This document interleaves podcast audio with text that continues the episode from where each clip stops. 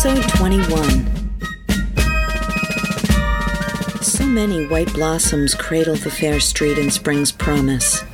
Life begins again, life fights on, everyone gets a chance at renewal. Greetings, and welcome into episode 21 of the Pawtuxet General. This week we're taking it easy, using up some leftovers, and a deep reading of The Case of Charles Dexter Ward by H.P. Lovecraft in our House on the Corner series.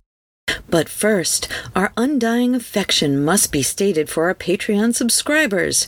You generous folk help us keep the home fires burning here at the Pawtuxet General, and we thank you. You deserve a sweet treat. How about a leftover chocolate egg martini? So, this weekend while I was finishing up the lammy cake, I wondered what to do with the peanut butter filled eggs. It struck me a chocolate martini. Well, I dug around a bit and hit upon a glamorous origin story for this sweet indulgence. It begins in 1955, Marfa, Texas, at the Hotel Paisano. To this day, you can stay in the Rock Hudson Suite, where during the filming of Giant, he and Elizabeth Taylor, with their mutual love of chocolate and martinis, invented the chocolate martini. Their original version is as such two thirds vodka to one third Kahlua plus Hershey syrup, shaken over shaved ice, then poured through a strainer onto a chilled martini glass rimmed with cocoa, then topped with shaved chocolate. Ours is similar, but I think with a few fun tweaks. You will need shaved or crushed ice, a chilled martini glass, large, two and a half ounces of chilled vodka, one and a half ounce of chocolate liqueur, one half ounce Kahlua, and one half ounce dark coffee. You know, cooled espresso would really be great in this. For the rim, sugar, and for the garnish, a coconut covered marshmallow and a peanut butter filled egg. So, fill your shaker three quarters of the way with shaved ice. Add booze and the coffee, then pour through your strainer into the martini glass that has been chilled and rimmed with sugar. Add your skewer with marshmallow and peanut butter chocolate egg, and ta da! Now you have encouragement for spring cleaning. Enjoy! Today's recipe is a ginger cabbage salad. For this recipe, you will need one clove of garlic finely diced, one quarter to one half of a red cabbage cut into thin slices, one quarter to one half of white cabbage cut into thin slices, one red onion, top and bottom cut off, then in half, then thinly slice the onion the long way, one full finger of ginger, fresh, one orange or yellow pepper, seeds removed and finely diced. One orange or yellow pepper, seeds removed and finely diced. One carrot, shredded. And for the dressing, one quarter cup honey, molasses or sugar, one quarter cup apple cider vinegar, one tablespoon Worcestershire sauce, 1 half tablespoon soy sauce, 1 teaspoon fish sauce, salt and pepper, 1 tablespoon wine vinegar, 2 tablespoons olive oil or any fine oil you prefer, and a quarter of a teaspoon hot sesame oil. This is one of my favorite go-to salads. It is very pretty, light, and full of flavor. Leftovers marinate to a fantastic degree. Use it on sandwiches, on the side of a lunch plate, or as a palate cleanser on top of greens to have another salad altogether. Let's start with the ginger. I buy fresh ginger by the pound or by the hand. For this recipe, we will need a 2 inch long piece of ginger and a metal teaspoon. The easiest method of peeling ginger with the least amount of waste is as follows. With the bowl of the spoon facing you, drag the spoon's edge across the skin and it'll pull right off. Then, slice the ginger into planks the long way. Then slice those planks into long strips. Then turn and slice across the grain to make tiny cubes. They are ready for the salad bowl. Or you could just put peeled ginger into your food processor and pulse it until the consistency you want. I like mine a tiny bit chunky for that burst of ginger. Throw the rest of the dressing ingredients into the bowl the honey, vinegars, sauces, and olive oil, and fine garlic. Give it a good whisk and taste. It should be a little sweet, a little sour, a little salty, with a good smack of ginger and a tiny bit of heat to finish. When you love what you taste, albeit a little potent, add your vegetables. All of these colors truly make this a beautiful rainbow. It has crunch and soft bits. Enjoy it now and later. I want to tell you about my friend Mike and his electromagnetic pinball museum and restoration arcade. It's an all inclusive place to relax and share anything related to modern pinball, EM pinball, and arcade games. A group of pinball and arcade fans with an addiction to games of all kinds and Lego too. $10 gets you free play on pinball and arcade games all day. You can find them at 881 Main Street, Pawtucket, Rhode Island, or online at www.electromagneticpinballmuseum.com. The Case of Charles Dexter Ward, Part 4. It was toward May when Dr. Willett, at the request of the senior ward, and fortified with all the Curwen data which the family had gleaned from Charles in his non secretive days, talked with the young man. The interview was of little value or conclusiveness, for Willett felt that every moment that Charles was thoroughly master of himself and in touch with matters of real importance. But it at least forced the secretive youth to offer some rational explanation of his recent demeanor of a pallid, impassive type, not easily shewing embarrassment, Ward seemed quite ready to discuss his pursuits, though not to reveal their object. He stated that the papers of his ancestor had contained some remarkable secrets of early scientific knowledge, for the most part in cipher of an apparent scope comparable only to the discoveries of Friar Bacon, and perhaps surpassing even those. They were, however, meaningless except when correlated with the body of learning now wholly obsolete, so that their immediate presentation to a world equipped only with modern science would rob them of all impressiveness and dramatic significance. To take their vivid place in history of human thought, they must first be correlated by one familiar with the background out of which they evolved. And to this task of correlation, Ward was now devoting himself. He was seeking to acquire as fast as possible those neglected arts of old which a true interpreter of the Curwen data must possess and hoped in time to make a full announcement and presentation of the utmost interest to mankind and to the world of thought.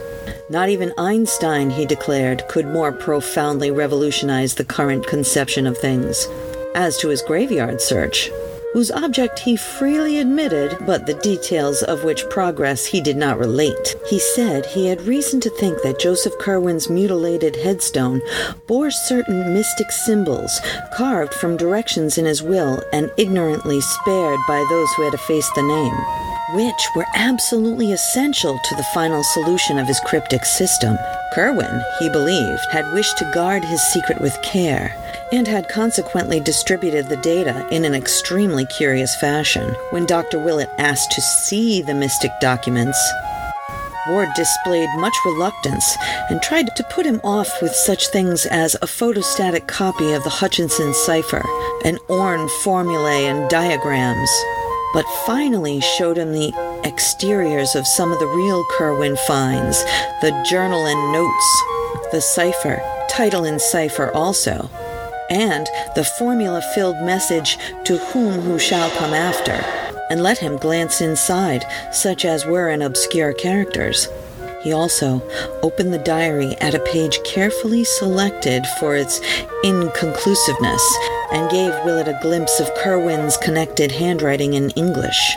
The doctor noted very closely the crabbed and complicated letters and the general aura of the 17th century that clung round both penmanship and style, despite the writer's survival into the 18th century, and became quickly certain that the document was genuine. The text itself was relatively trivial, and Willett recalled only a fragment. Wednesday, 16th October, 1754. My sloop, the Wakeful, this day, put in from London, with twenty new men picked up, two of whom are likely to desert, having heard somewhat ill of the ventures but I will see to you including them to stay. For Mr. Knight, Dexter of Bay, and book 120 pieces cambits, 100 pieces assorted cambatines, 20 pieces blue duffels, 100 pieces shalloons, 50 pieces kamakenos, 300 pieces each, shemsi and hum-hums. For Mr. Green at Ye Elephant, 50 gallon kettles, 20 warming pans, 15 bake kettles, 10 pounds smoked tongue from Mr. Perrigo at a set of balls. For Mr. Nightingale, 50 reams prime foolscap. Say your Sabbath thrice this night, but none appeared. I must hear more from Mr. H. in Transylvania. Though it is hard reaching him and exceedingly strange that he did not give me use of what he hath so well used these hundred years. Simon hath not writ these five weeks, but I expect soon hearing from him. Upon reaching this point, Dr. Willett turned the leaf. He was quickly checked by Ward, who almost snatched the book from his grasp. All that the doctor had a chance to see on the newly opened page was a brief pair of sentences, but these, strangely enough, lingered tenaciously in his memory. They ran, Ye verse from Liber Damnatus, bespoke, five rood masses, and four hallows eves, I am hopeful ye thing will breed outside ye spheres. It will draw the one who is to come. If I can make sure he shall be, he shall think on past things, and look back through your years, against which I must have ready assaults, or that to make 'em with. Willett saw no more, but somehow this small glimpse gave a new and vague horror to the painted features of Joseph Curwen, which stared blandly down from the overmantel.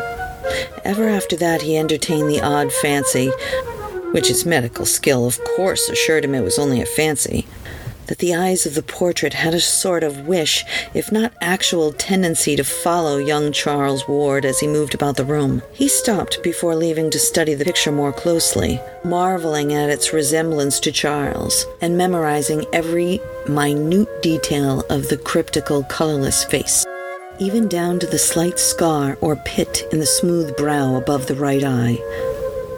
Cosmo Alexander, he decided, was a painter worthy of the Scotland that produced Raeburn, and a teacher worthy of his illustrious pupil, Gilbert Stuart.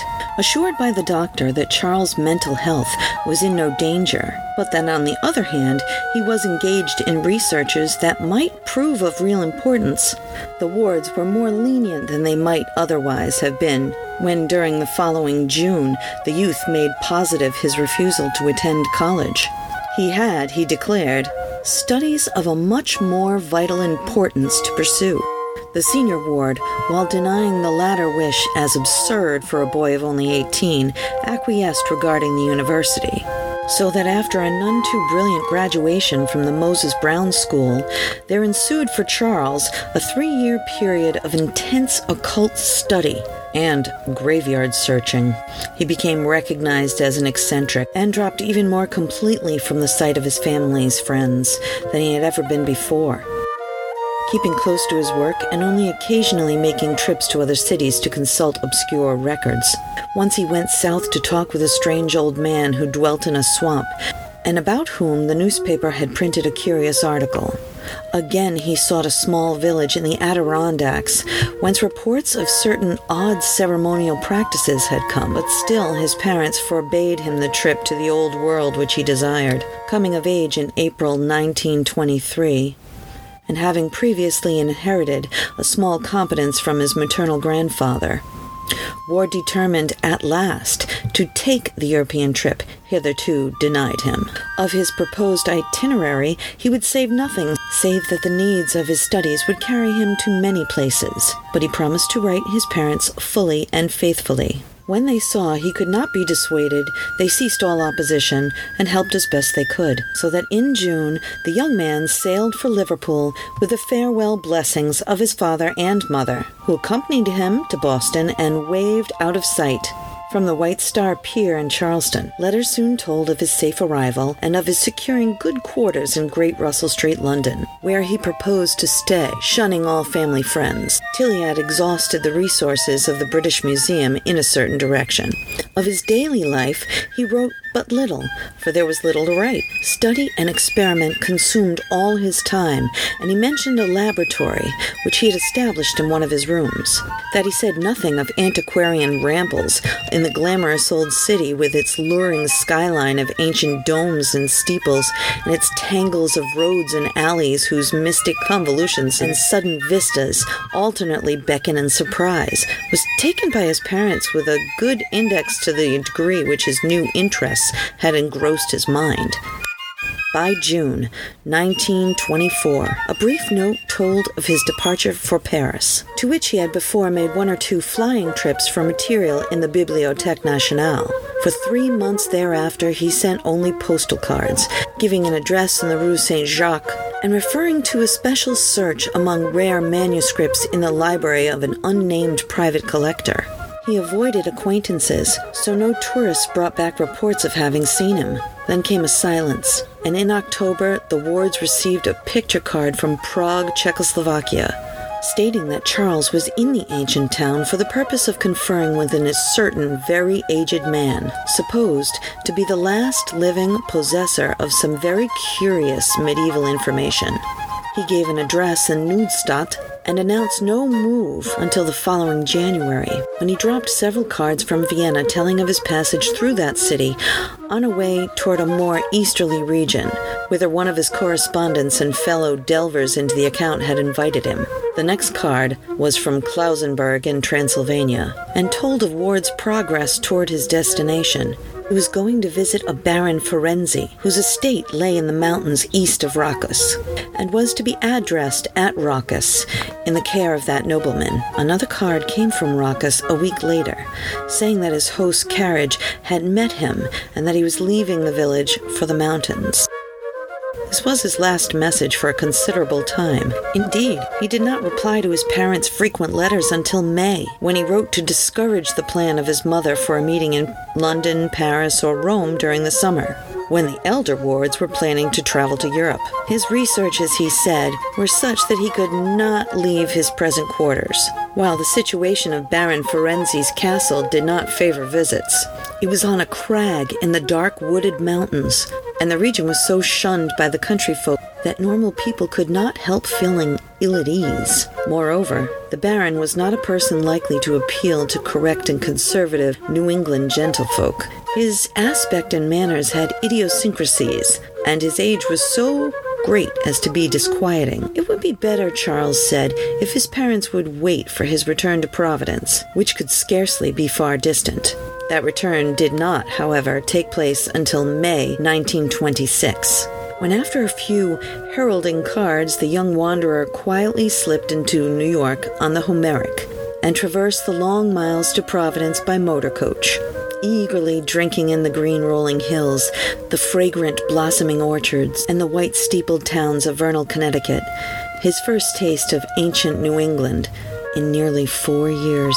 When the coach crossed the Pawcatuck and entered Rhode Island amidst the fairy goldenness of the late spring afternoon, his heart beat with a quickened force, and the entry to Providence along Reservoir and Elmwood avenues was a breathless and wonderful thing despite the depths of forbidden lore to which he had delved. At the high square where Broad, Weybosset, and Empire streets join, he saw before and below him, in the fire of sunset, the pleasant remembered houses and domes and steeples of the old town and his head swam curiously as the vehicle rolled down the terminal behind the Biltmore, bringing into view the great dome and the soft roof pierced greenery of the ancient hill across the river, and the tall colonial spire of the First Baptist Church, limned pink in the magic evening light against the fresh springtime verdure of its precipitous background.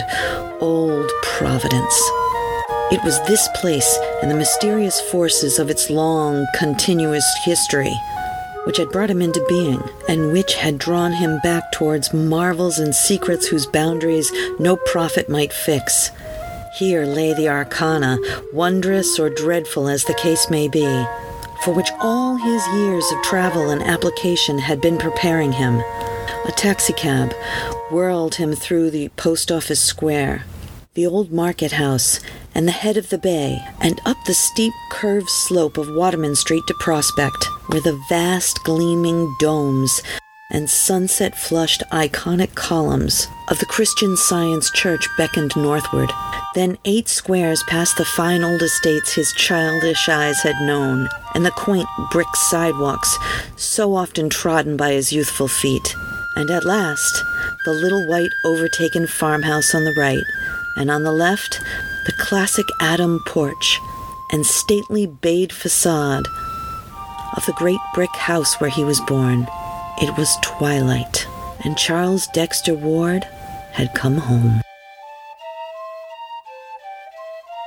We'd like to thank you again for joining us here at the PG.